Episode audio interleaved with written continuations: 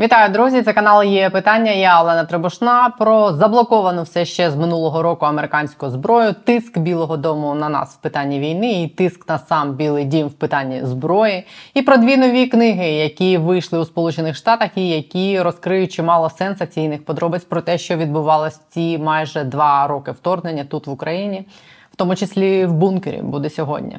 Нагадую коротко, не забудьте підписатись на наш новий канал WhatsApp, створений за вашими ж проханнями. Посилання в описі під цим відео. Підписатись на канал загалом, поставити вподобайку. І головне нагадую, що там же в описі під цим відео і в коментарях. Реквізити збору на потреби підрозділу спецпризначення роти БПЛА з Запорізького напрямку, який ми допомагаємо. Долучайтесь, дякую усім, хто вже це робить. Отже, за кілька днів президент виступить зі спеціальним зверненням на всесвітньому економічному форумі в Давосі. Перед тим, в неділю, в переддень офіційного відкриття цього щорічного з'їзду політиків, бізнесменів і фінансистів, там запланована зустріч радників з питань безпеки і високопоставлених посадовців з семи десятків країн світу, де будуть обговорювати так звану українську формулу миру. Американське видання Bloomberg цього тижня написало, що там в Давосі штати планують говорити з президентом і про інше в Білому домі. Хочуть, щоб Україна надала більш чіткий план боротьби. Радник Байдена з нацбезпеки Джейк Саліван має порушити цю тему Зеленським на полях цього форуму, і американські чиновники будуть активно підіймати її в найближчі тижні. Пише Бломберг, який оцінює цю розмову як ознаку напруги між Україною і Штатами. Напруга ймовірно зумовлена з одного боку затримкою вирішення питання допомоги штатами нам, з іншого різними оцінками підходу до війни. Але серед іншого Блумберг пише і про те, що у Вашингтоні нібито стурбовані тим, що розбіжності між Зеленським і Залужним уповільнюють зусилля з напрацювання нової стратегії. Розбіжності пишуть вони виникли в листопаді, коли залужний публічно назвав війну такою, що зайшла в глухий кут. Чим пише Блумберг, роздратував президента, який неодноразово обіцяв витіснити російські війська з території України. В грудні залужний розкритикував повільні темпи призову після того, як Зеленський зволікав з підписанням законопроекту про зниження призовного віку. Відтоді Кабмін подав до парламенту новий законопроект про мобілізацію. Зеленський стверджував, що українське військове керівництво попросило його мобілізувати до півмільйона осіб. Збройні сили України зараз розробляють плани на 24-й рік, в яких розглядається весь спектр варіантів. Пише Блумберг. Союзники сподіваються, що обіцяна Україні допомога може бути надана наступного місяця. Хоча у Вашингтоні поки що все ще немає жодних ознак угоди між республіканцями і демократами. Штати зі свого боку хочуть визначитись, як найкращим чином спрямувати підтримку. Там вважають, що рішучий прорив найближчими місяцями мало ймовірний в Україні і схиляються до розробки чіткої військової стратегії, як захистити сьогоднішні позиції, щоб згодом прорвати російські лінії оборони. Зусиллям Києва спрямованим на те, щоб досягти прогресу на лінії фронту, почасти заважали повільні постачання ключових типів озброєння. Констатує сам Блумберг, таких як ракети великої дальності та винищувачі. А деякі країни-союзники не виконують своїх зобов'язань щодо забезпечення України і зброєю і артилерійськими боєприпасами. За останні тижні Росія здійснила одні з найбільших ракетних обстрілів України за весь час вторгнення. І за оцінками Великої Сімки Путін може стати ще сміливішим, як вони пишуть, коли в березні завершаться формальності з його переобранням. Протиповітряна оборона України повністю залежить від постійних західних поставок. Днями журналісти американського видання New York Times в репортажі про ефективність української системи ППО писали, що Сполучені Штати нібито можуть зупинити постачання ракет до тих самих Петріотів, бо ті, мовляв, закінчуються повітряних силах назвали цю інформацію правда нелогічною з урахуванням того, що союзники планують якраз поставити Україні більше таких комплексів. Але поки що запит адміністрації Байдена на 61 мільярд доларів допомоги Україні зайвис в конгресі вже на кілька місяців. І в штатах на адресу адміністрації Байдена лунають такі ж запитання, які Саліван збирається ставити Зеленському в Давосі. Дати більшу ясність щодо планів по продовженню війни, підтримки України і баченню перемоги загалом. При цьому частина республіканців, яка підтримує Україну, в грудні висловила Білому дому претензії в тому, що саме позиція і нерішучість Білого Дому гальмує цю саму перемогу України і не може її сформулювати в грудні на тлі баталії за компроміс між республіканцями і демократами в Конгресі за мексиканський кордон і пакет допомоги Україні і Ізраїлю. Троє голів комітетів Палати представників від республіканської партії, намагаючись зупинити антиукраїнську хвилю настроїв в самій республіканській партії, оприлюднили документ, в якому піддали критиці адміністрацію Байдена за недостатню допомогу Україні і вимагали від нього більш рішучих дій. Це Майкл Маккол, Майк Роджерс і Майк Тернер. Документ називався Пропонований план перемоги в Україні і був підписаний усіма трьома головами комітетів закордонних справ, збройних сил та з питань розвідки. Метою його, за їх словами, було відповісти на критичні питання щодо підтримки України штатами і союзниками і представити план перемоги, в якому Росія програє. Глави цих трьох комітетів піддають критиці політику Білого Дому в Україні і називають речі, які на їхню думку є шляхом до перемоги України. Мантра Байдена про підтримку України стільки, скільки буде потрібно. Це програшна стратегія. Пишуть вони від першого дня війни. Виснажливі вагання Байдена щодо критично важливої зброї відтермінували українську перемогу. На кількох сторінках голови цих комітетів розписали таймлайни того, як запізно штати надавали Україні запитувану зброю, і описали шлях до перемоги України, який потребує на їх думку трьох речей: це посилення санкцій проти путінського режиму, передача Україні заморожених російських суверенних активів і вчасне надання Україні критичної зброї. Зокрема, Україні потрібен найбільш далекобійний варіант атакамс, винищувачі F-16 і достатня кількість касетних боєприпасів, артилерії, засобів ППО і бронетехніки, щоб змінити ситуацію на полі бою. Затримка коштує життів українців і американських податків. Написано в документі. Ще частина цього документу була присвячена питанню контролю за використанням західної, зокрема американської зброї, тут в Україні. В ній вони пишуть, що були створені безпрецедентні механізми контролю за цим і станом на кінець минулого року.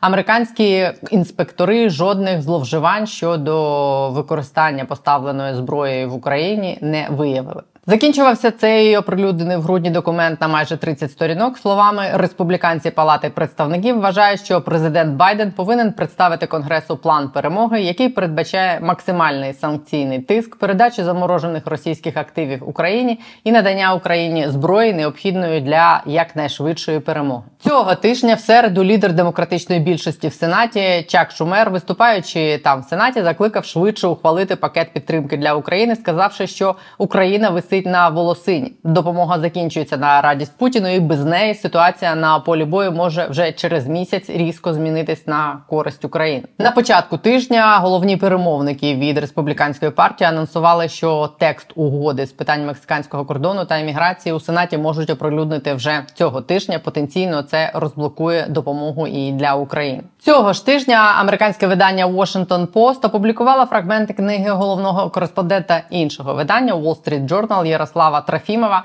Вона називається Our Enemies Will Vanish. Згинуть наші воріженьки. Вона щойно вийшла друком у США і присвячена повномасштабній війні Росії проти України.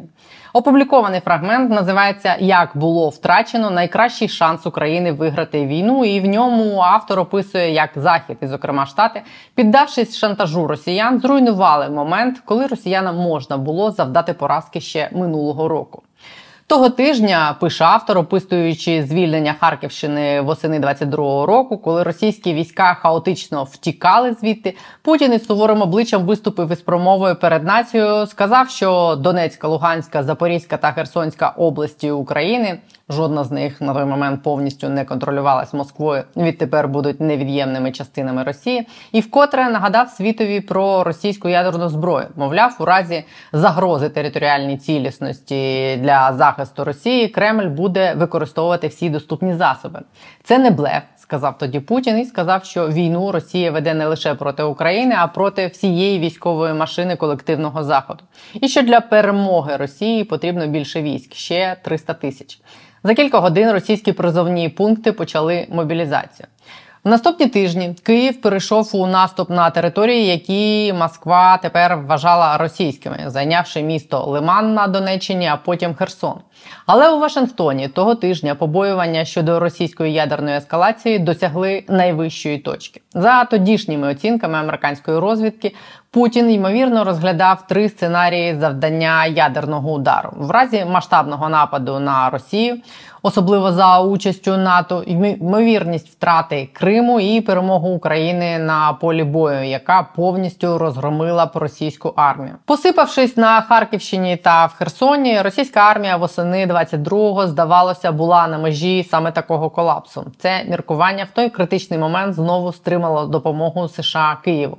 Адміністрація Байдена звернулась до Москви із проханням про деескалацію. Радник Байдена з нацбезпеки Джейк Салліван вийшов на американське телебачення, щоб повідомити, що Білий Дім приватно повідомив росіянам на дуже високому рівні, що Росія буде мати катастрофічні наслідки, якщо вони застосують ядерну зброю в Україні. До кінця листопада 2022 року український наступ вичерпав себе. Масового поповнення артилерійськими боєприпасами не було. А прохання Києва про західні танки та бойові машини були відхилені.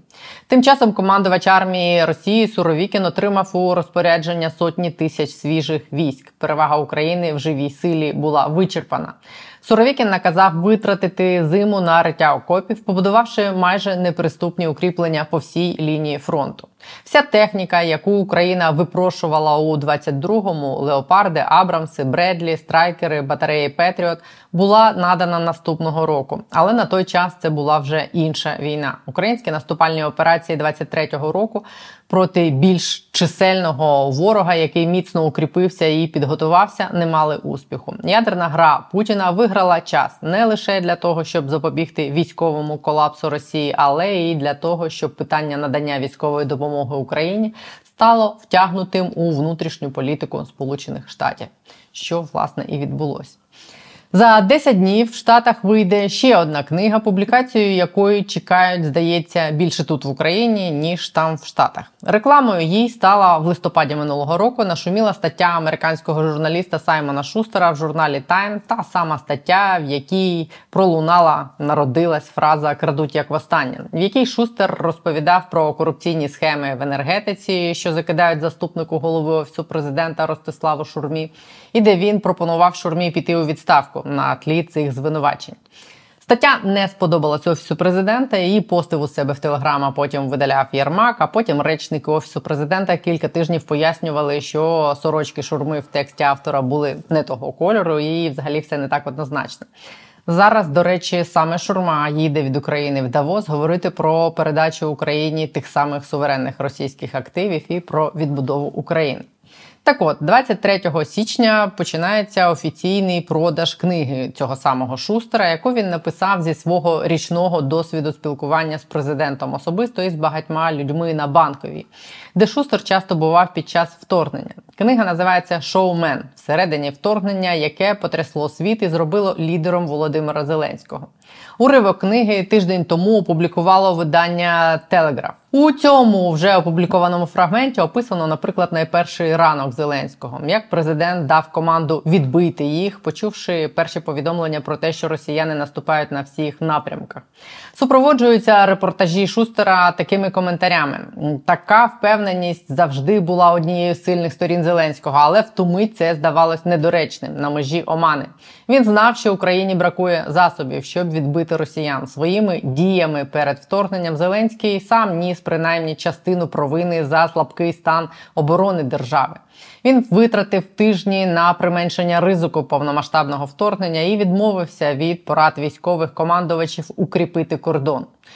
Пізніше того ранку деякі урядовці сіли в автомобілі та забрались з Києва. Найбільше дезертирство торкнулось головної спецслужби країни СБУ. Ті, хто вже бачив повну версію книги, розповідають, що в книзі Шустер описує деякі речі, які будуть однозначно сприйняті тут в Україні як політичні. Вони стосуються внутрішньої політики, стосунків між Зеленським і Залужним, підготовки до війни. Наприклад, Шустер розповідає, як перед вторгненням Залужний казав Зеленському, що треба мобілізувати резервістів і укріпляти кордони, і що це не було схвалено через побоювання, що це посіє паніку.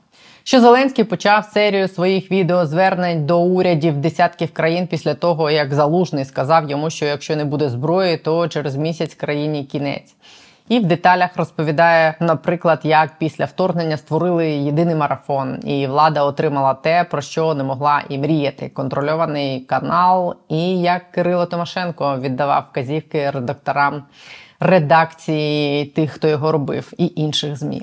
Словом, перечуваю за пару тижнів нову хвилю емоцій, коли стане доступним весь текст, як з боку суспільства, так і з боку банкової. Цього тижня в коментарях в соцмережах речники банкової вже писали, що шустер в бункері президента ніколи не був. Втім, в коментарі прийшов сам шустер і написав, що він цього і не стверджував. Словом, готуйтесь. Ну, у мене на сьогодні поки все. Бережіть себе, бережіть нерви. Нам ще доведеться пожити в книзі тільки в реальному часі, стільки скільки треба. Маємо вижити. Побачимось, па.